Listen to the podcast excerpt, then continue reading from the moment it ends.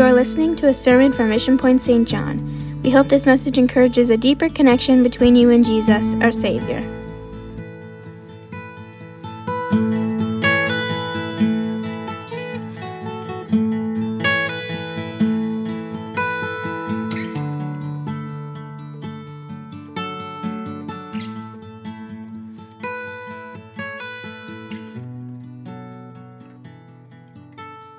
Thank you so much for being with us. Welcome to Mission Point. Hey, man, we are so glad to have you here with us and a part of what is going on. And uh, tonight we have Brother Watson that's going to be coming and delivering the word of the Lord. So would you please greet him as he comes? Praise the Lord, everybody. Amen. You can be seated in the house of the Lord tonight. Amen. So good to be with you tonight. Amen. I'm really just uh, excited and uh, thankful for the opportunity to be able to to speak to you. Amen. I know I mention it every time I'm up here, but you literally can't see anybody out here with these with the lights. I don't know. I feel like I guess it should take away some of the nerves if you have no idea what faces or people are making or if they're groaning or grimacing or anything like that. Amen. Praise God. Amen. If you have your Bibles tonight, uh, we're turning to Nehemiah chapter 6. I'm going to read verses 15 and 16 just to open. Reading from the New King James Version, it says, so the wall was finished on the 25th day of Elul in 52 days. And it happened when all our enemies heard of it, and all the nations around us saw these things, that they were very disheartened in their own eyes, for they perceived that this work was done by our God. Everyone say, The work was done by God. Amen. And that is a work that will stand. Amen. Let's pray right now. Lord, I love you, Jesus. God, I'm thankful tonight for your presence. I'm thankful for your word. Thankful, Lord Jesus, God, for every person that is made up in their heart and mind, Lord, to be in your house tonight, Lord Jesus, to lift up your name, God, to give you praise and to give you glory. Pray, Lord Jesus, that your word would go forth, God, would find good ground tonight in our heart, Lord Jesus. And God, we give you all the praise and we give you all the glory in Jesus' wonderful name. Amen. Amen. I want to talk to you for a few minutes tonight on this topic rebuild. Rebuild. When I was uh, a young boy, I hope I haven't told this story before. I apologize if I have. Um, we, I had a small television in my room, um, and I lived uh, in the basement at my house where the children went. And um, that's where we were kept. It sounds worse than it was. It was very good. Um, well, because uh, I lived on a hill surrounded by trees, you didn't get a lot of reception. And uh, if you're, all the young people aren't here, but they might say, What is reception? Um, so we didn't get a lot of channels. Um, and I ex- try to explain this to my children, and it's like I'm talking about the Depression, living through it. So, what I did was um, I took a piece of, uh, this is what we had to do. You had to work for channels back then, you had to work for it. And uh, we took a piece of wire. Uh, I took apart a coat hanger from my closet that I'm sure I wasn't supposed to do. Took that apart. I found a curtain rod of my mother's, and I stretched that out as far as it would go. Attached the curtain rod to the coat hanger, to the wire, to the TV, ran it through the window at the top of my bedroom up the side of the house and hooked it onto the side of the roof. Um, and all of that rewarded me with a semi fuzzy public broadcasting television. It was probably the best channel and occasional, occasionally Hockey Night in Canada, but mostly uh, PBS. However, I discovered very early on in my life through public television, through Programs such as Mr. Rogers' Neighborhood, Reading Rainbow, The Joy of Painting, The Yankee Workshop, to name a few. I was always particularly enthralled and glued to the segments where Mr. Rogers would take what looked like a, VHS cassette, slide it into the painting on the wall, and through the magic of television, turn it into a program, and he would play a video about how people would make sneakers or something to that effect. Or LeVar Burton, host of Reading Rainbow, would show how people made bowling balls or something like that. You get the picture. And I have great memories of building toy sets and play sets for even my children on Christmas Eves. And to this day, I love putting stuff together. I love building things. I love seeing things come together. Got a new barbecue you don't want to put together? Give me a call. I love it. Love putting that stuff together. I love seeing things built. I love seeing people create. The process of building just sort of interests me, clicks with me. I've always admired my grandfather. All of my, my grandparents were worthy of admiration. But my Grampy Watson, particularly in his abilities as a carpenter and as a, a woodworker, I was always so amazed at the quality of his craft. Maybe, maybe tonight you don't think about building the way that I do or creating, but everyone here understands what it is to put something together, to produce some sort of finished product. Maybe you don't do it on a regular basis as far as construction is concerned, but even if you cook or you bake, you understand the creative process of following instructions and, and gathering supplies and, and seeing it all come together, and then the satisfaction that you have made something. Maybe even as a child, you built models, or perhaps even earlier, you can remember playing with blocks and building something to see how tall you could, could make it before the laws of physics or sibling rivalry took over and it came tumbling down. No matter what it is tonight, whether it's building something, especially if it's something new for the first time, there's always that, that feeling of excitement because you're working towards something. Something that interests you, something that you're passionate about. I want to ask you tonight what about rebuilding? What about having to start over from scratch? After there has already been time and energy invested into something to only have it fail and crumble or not succeed? What about that tower that gets knocked down after you spent all your time building at that, and all you have is to look at is destruction and the devastation visited upon you, most likely by a sibling. Not quite as fun the second time. You probably think, I just did this. It was all done and it was great. I don't, I don't want to start over. I don't want to do it again. Or maybe that new barbecue, you put the legs on backwards and you have to take it apart and start all over. That sure takes the wind out of your old sails, I can tell you that. Maybe you're a sports fan. Any sports fans here tonight? Anyone who knows what it is to have, if you're lucky, a few years or maybe even a generation of dominance in any sport understands that eventually that team is going to go through a rebuild. And everyone said, yuck, not a rebuild.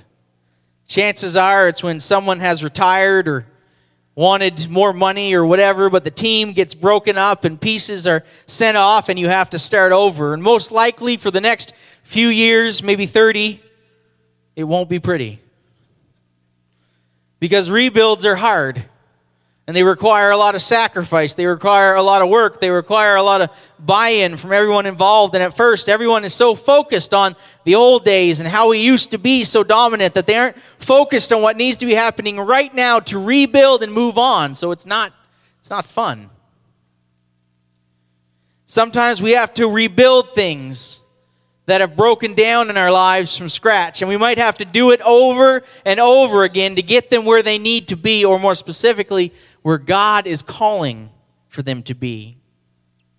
And it's not something that we can do alone. We do it together. We do it with Jesus Christ who is leading us so that at the end of the day, the product that we have built is what God has intended for us, not always what we intended for ourselves.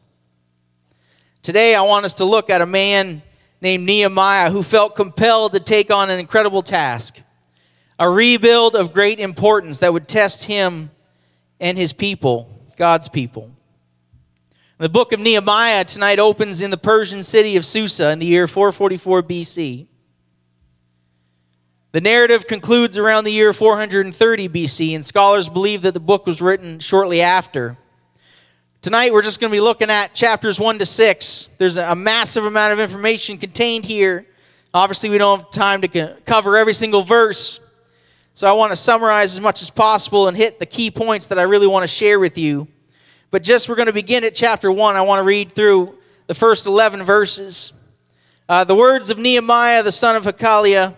It came to pass in the month of Chislev in the 20th year, as I was in Shushan the citadel, that Hananiah, one of my brethren, came with men from Judah. And I asked them concerning the Jews who had escaped, who had survived the captivity, and concerning Jerusalem. And they said to me, The survivors who are left from the captivity in the province are there in great distress and reproach. The wall of Jerusalem is broken down, the gates are burned with fire. And so it was when I heard these words, I sat down and I wept and I mourned for many days.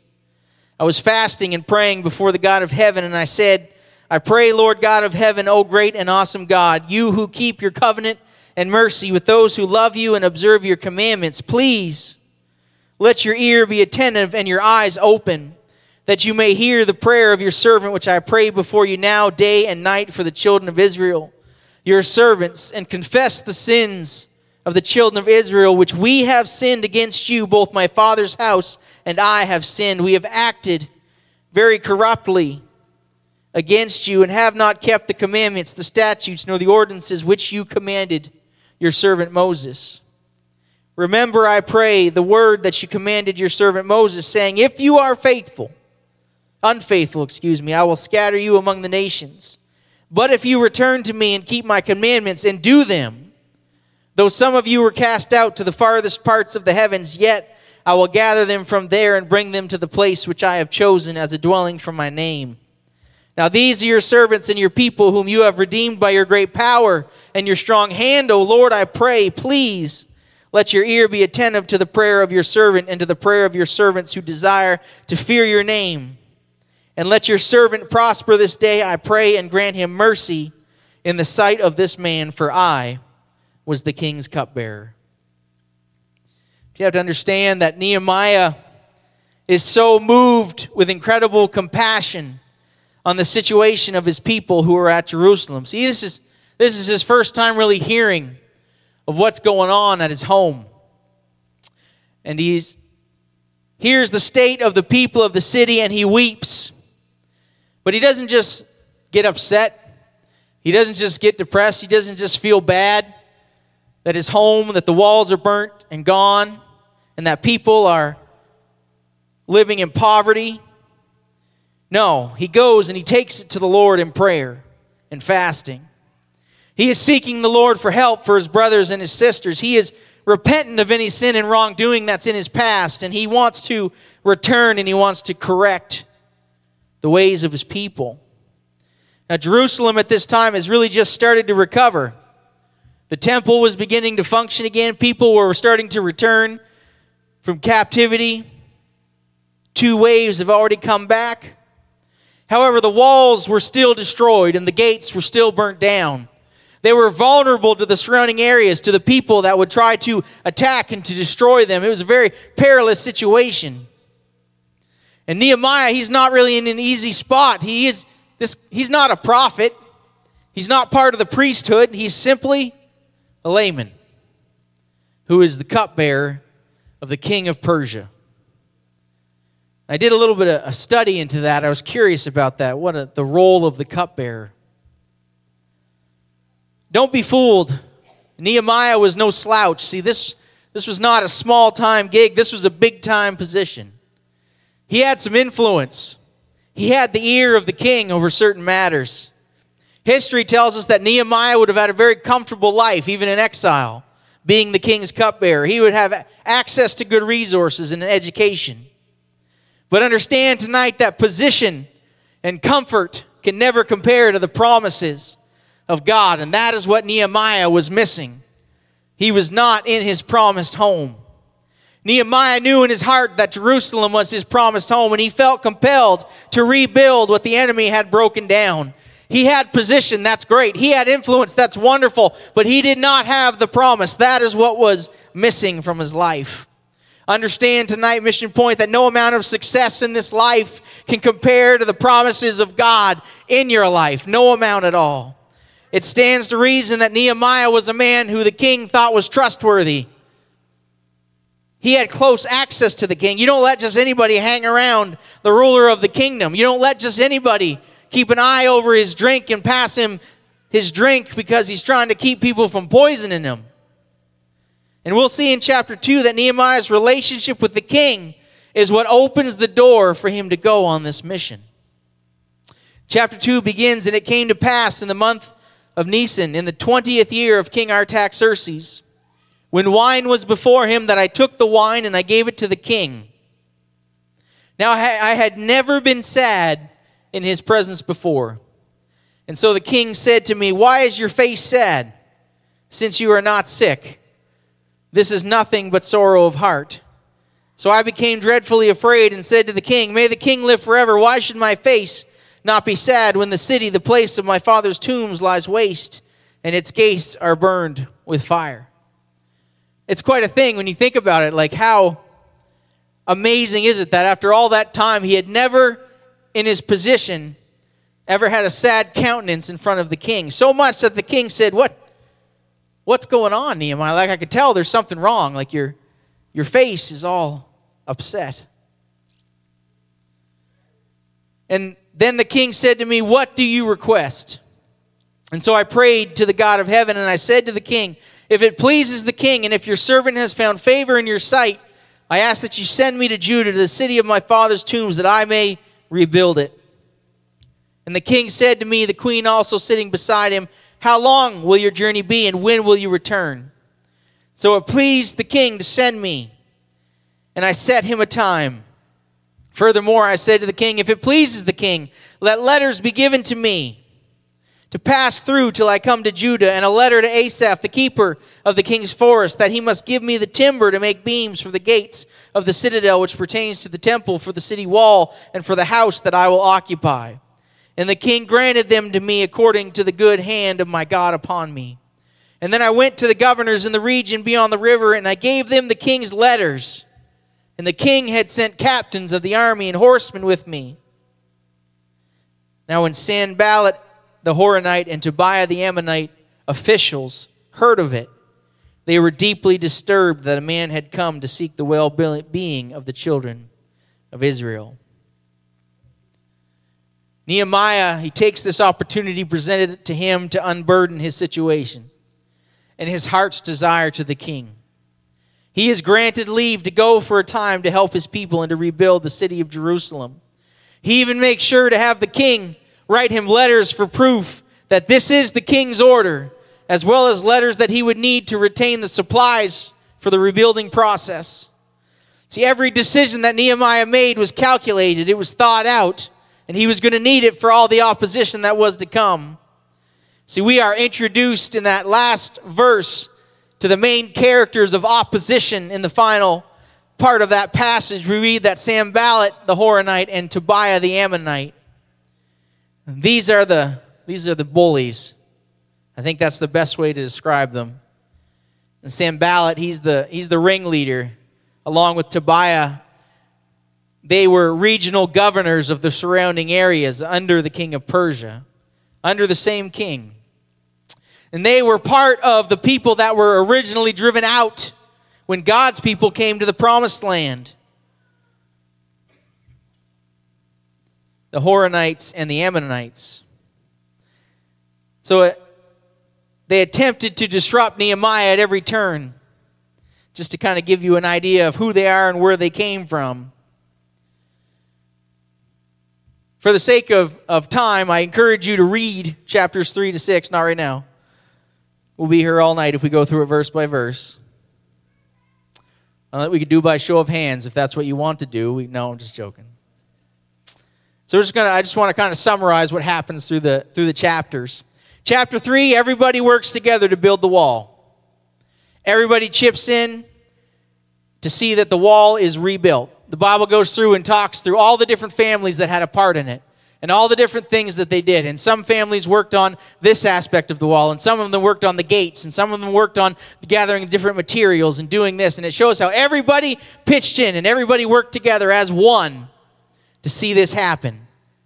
And we come to chapter 4, and Sanballat and Tobiah, they're so distraught over how much success that the children of Israel are having in rebuilding this wall that they think, okay, We're going to have to do something here. We're going to have to step in. It says that they mocked them. They talked bad about them, and they said, What do these feeble Jews, what do they think that they're going to be able to do? Tobiah even comes, he says one time, he says, I bet you if a fox walks up to that wall and brushes his tail against it, it'll just fall over.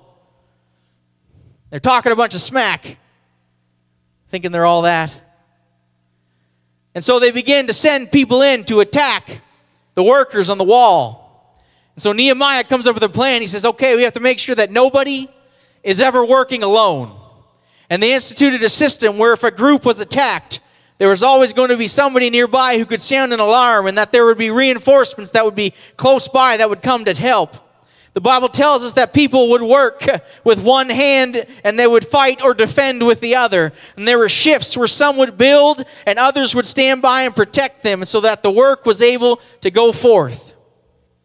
In chapter 5, even with all the progress that has been made, the work gets threatened again, but this time it's not because of external issues, it's internal. The people were being taxed so heavily that they couldn't afford to feed their families. And they were doing all this work to build the walls and to build the gates that they weren't doing the regular work that they had to do so that everything was taken care of. And they go to Nehemiah and they're distraught and they, they can't make ends meet. And Nehemiah, he gets really upset at first, but the Bible tells us that he takes a minute, essentially. And he calms down and he figures out a situation and he finds out that it's, it's not people outside of Jerusalem that are causing the problem. It is people who are very well off, who hold high positions inside of Jerusalem that are taxing the people to the point where they can't afford to live. And he says, What are you doing to your brothers? This is on you. This is your fault. And he convicts them in their heart.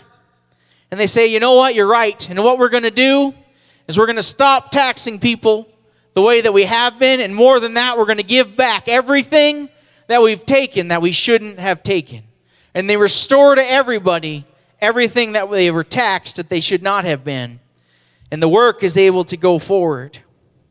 In chapter 6, things are really rolling now. The wall is almost done. Sanballat and Tobiah are beside themselves. And they think, we've got to take care of Nehemiah.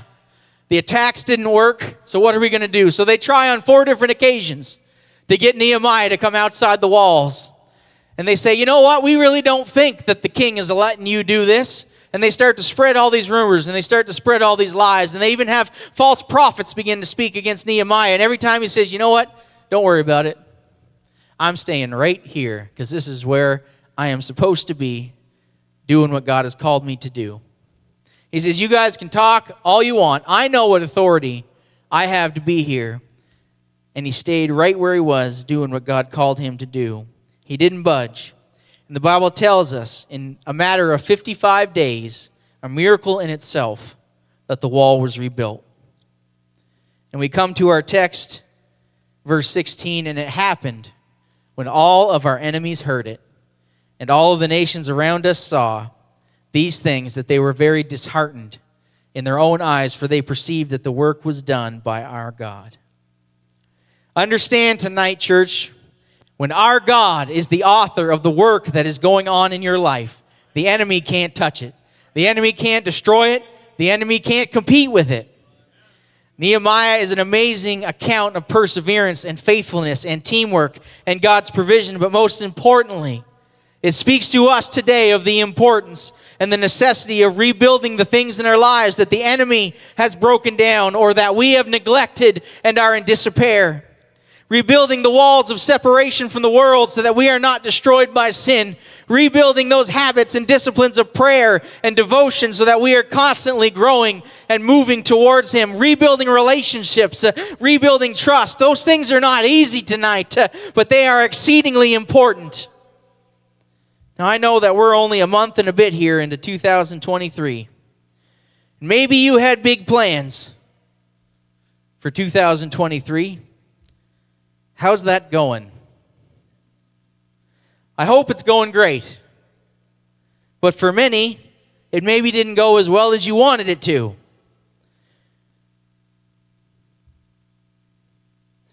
If it's not going how you'd like, it is not time to quit. Just because rebuilding is hard does not mean that it is impossible, and it does not mean that it is not worth it. From what we've learned in Nehemiah, I just want to share three steps tonight. Three steps to rebuilding that I think can really help us if you'll allow me. And number one is to get rid of the rubble. Clean out the stuff that's broken. Clean out everything that's been burned down. Get rid of the stuff that you know is not helping you on your journey. Nehemiah and the children of Israel, they weren't going to use the rubble. They weren't going to use the old burnt wood to rebuild the walls around Jerusalem. They used new materials and they started fresh. And they didn't use their own materials. No, they got the king to supply the materials that they were going to need. And everything that you need uh, in your life is in Jesus Christ tonight. The King of Kings and the Lord of Lords will supply everything that you need to build in your life. Uh, we come to Jesus and we can be broken for so many reasons. We could have been hurt in the past uh, and never recovered or resolved that. Uh, we come to Him broken in sin in a sinful world, living in separation from Jesus Christ. And there is no way tonight that we can rebuild on a foundation of sin. It just, it doesn't work. It is broken and it is unstable. There's a scripture in Isaiah chapter 9 verse 10 that reads, The bricks have fallen down, but we will rebuild with hewn stones. The sycamores are cut down, but we will replace them with cedars. You know, when I first read that, I read it by itself and I thought, wow, that's amazing. It says they're going to rebuild and they're going to use hewn stones, stronger. And they're going to use strong cedars over weak sycamores. And they're going to rebuild stronger than before. But when I go back and I read that scripture in context of what's happening around this verse, it is not as it seems. If we start at verse 8, it says, The Lord sent a word against Jacob, and it has fallen on Israel. All the people will know Ephraim and the inhabitants of Samaria, who say in pride and arrogance of heart, The bricks have fallen down, but we will rebuild with hewn stones. The sycamores are cut down, but we will replace them with cedars. Therefore, the Lord shall set up the adversaries of Rezin against them and spur his enemies on, the Syrians before and the Philistines behind, and they shall devour Israel with an open mouth. Israel had been attacked and beat down because of disobedience and idolatry, and instead of returning back to God, their deliverer, they got prideful and they got full of arrogance and said in their hearts, You know what? So what? We'll just build it up better and we'll do it all by ourselves because we don't need you, God. And I want to tell you tonight the worst thing that we could ever do when our lives are broken is to become so stubborn and full of pride that we refuse uh, to let Jesus come to our rescue.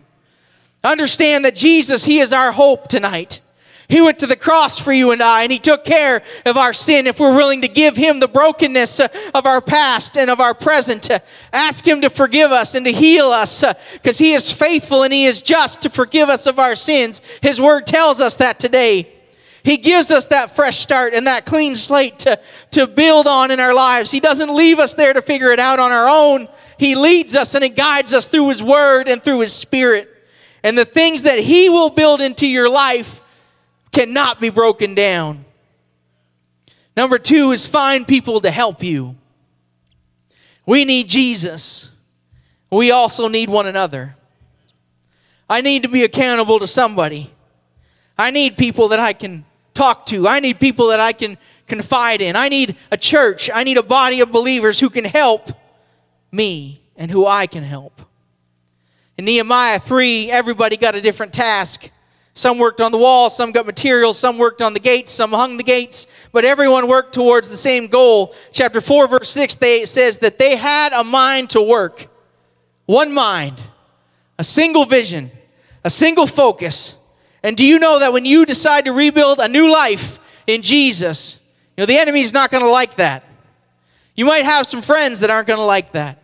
You might even have some family that aren't going to like that. And in Nehemiah's day, they faced opposition externally, even internally, but they made sure to stay together.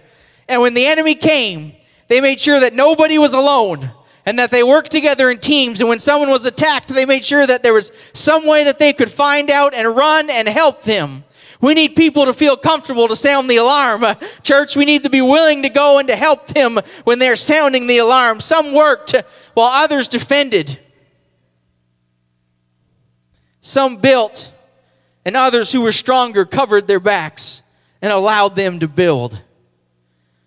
I'd like to think that we as a church are willing to protect and defend those who are hurting, those who the enemy is attacking those who might be new and are still working on building a foundation. We need to protect each other and be there for one another and work together when someone is trying to rebuild things in their life through Jesus Christ because they are precious in His sight tonight. Number three, ignore the distractions and keep moving forward. And Nehemiah, he faced off against Sanballat and Tobiah numerous times, and they tried different times to get him out in the open to physically harm him and to kill him, and they spread lies and rumors and threatened him and they mocked him. And you'll face distractions. When you're trying to rebuild good things in your life, when you're trying to build good habits and build good discipline into your life to grow in your walk with God, there will be no end of distractions and things that try to get you off track and get you looking other places. But Nehemiah kept his focus on the reason he was there, the promise, uh, and he never lost sight of the authority that was behind him. There were many times he was threatened. He just said, Don't worry about it. The king sent me. Doesn't matter what they say, because I understand that the authority behind me is greater than the threats around me. Understand tonight that you are a child of the king today. And the authority over you in Jesus will always be greater than whatever threats surround you. So stay focused on the goal today. Stay focused on what Jesus is building in your life. And just keep going forward. If we all stand tonight.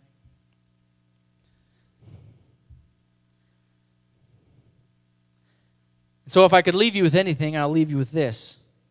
Ask yourself, where are you at today? Are there relationships in your life that need a rebuild? Is God steering the ship of your life? Or have things broken down? What about your prayer life? What about your devotions? What's the state of your mind today? If there's a part of your life that's not functioning the way that you know it should in Jesus, maybe those lines of communication have broken down. Maybe trust has broken down. Maybe sin has broken you and separated you, and you feel like it's just broken walls and burnt gates everywhere. And the enemy is coming in like a flood. And I want you to know tonight that that's not God's plan for you. That God wants to rebuild in you today, just like He called Nehemiah and the children of Israel to rebuild those walls around Jerusalem. When those walls were down, Jerusalem was exposed, had no protection. And when we're broken in sin, we are exposed to this world and we are separated from our Creator. And He wants to rebuild today. He wants to restore today. He wants to restore that relationship today. And you can have that. You can have that forgiveness from brokenness and sin. Yes, you can. At an altar of repentance. I think it'd be all right to lift our hands and just worship Him for just a minute. Would you do that? Would you just reach out to Him right now? Would you talk to Him for just a minute? before we leave this place. Lord Jesus, I love you tonight, God.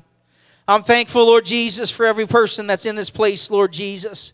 God, no matter where they are at in their journey, God, in their walk with you, Lord Jesus. I pray, God, that you would help us, Lord, to build on our walk with God through you tonight. I pray in Jesus' name. I pray, God, no matter what brokenness, Lord Jesus, that we might have brought with us tonight, Lord, I pray, God, that we would leave it here at the altar, Lord Jesus. Uh, God, we would leave all the brokenness of yesterday, Lord Jesus. God, leave it behind and start a new life, God, in you, in Jesus' name, Lord. I pray, God, that you begin to speak, uh, begin to touch, uh, God, begin to move in this place, Lord Jesus. God, that you touch every life, God, that you touch every heart, Lord. God, we give you all the praise, God, tonight. We give you all the glory, Lord Jesus. Uh, God, I don't want leave, anybody to leave tonight, God, feeling like there's no hope. Uh, I don't want anybody to leave this place tonight feeling broken, Lord Jesus. Uh, God, because everything that they need tonight, uh, they can find in you. Hallelujah. Lord, we worship you, Jesus. We give you praise, God. We give you glory. Thank you, Jesus. Thank you, Jesus. Hallelujah. Hallelujah. Lord, I worship you, Jesus. I worship you, Jesus. Praise God. Praise God. Maybe you're at a place tonight where the promise of God in your life has gotten derailed. Maybe there was a time that you felt called to a ministry or a place of service, and you got distracted and you got busy. But I want you to understand tonight that that foundation is still there. It might have got neglected for a little bit, it might have got pushed to the side. But what God started in your life, He is more than able to finish. I want to encourage you tonight to go after that promise, to let God build that ministry in your life or that place of service uh, that He put into your heart because God is so good. Amen. And He wants to do it through you tonight. Praise God. I want to thank you so much for your attention tonight and for everyone that came out or watched online. I appreciate it so much. Amen. For your attention. Amen. Let's pray one more time before we leave. Lord, I love you, Jesus. I'm thankful tonight, Lord, for your word. I'm thankful, Lord Jesus, God, that we're able to come into your house, Lord, to lift our hands and to lift our hearts, to worship your name, Jesus. I'm thankful, God, that even though there are times, Lord, that we struggle and times that we might be broken, Lord, I'm so thankful tonight, God, that you do not leave us that way, Lord Jesus, that we do not have to stay that way, Lord. God, that we can be made and rebuilt new again in your presence, Lord Jesus. I'm so thankful tonight, God, for the power of your Spirit, Lord, and for the power of your word, God.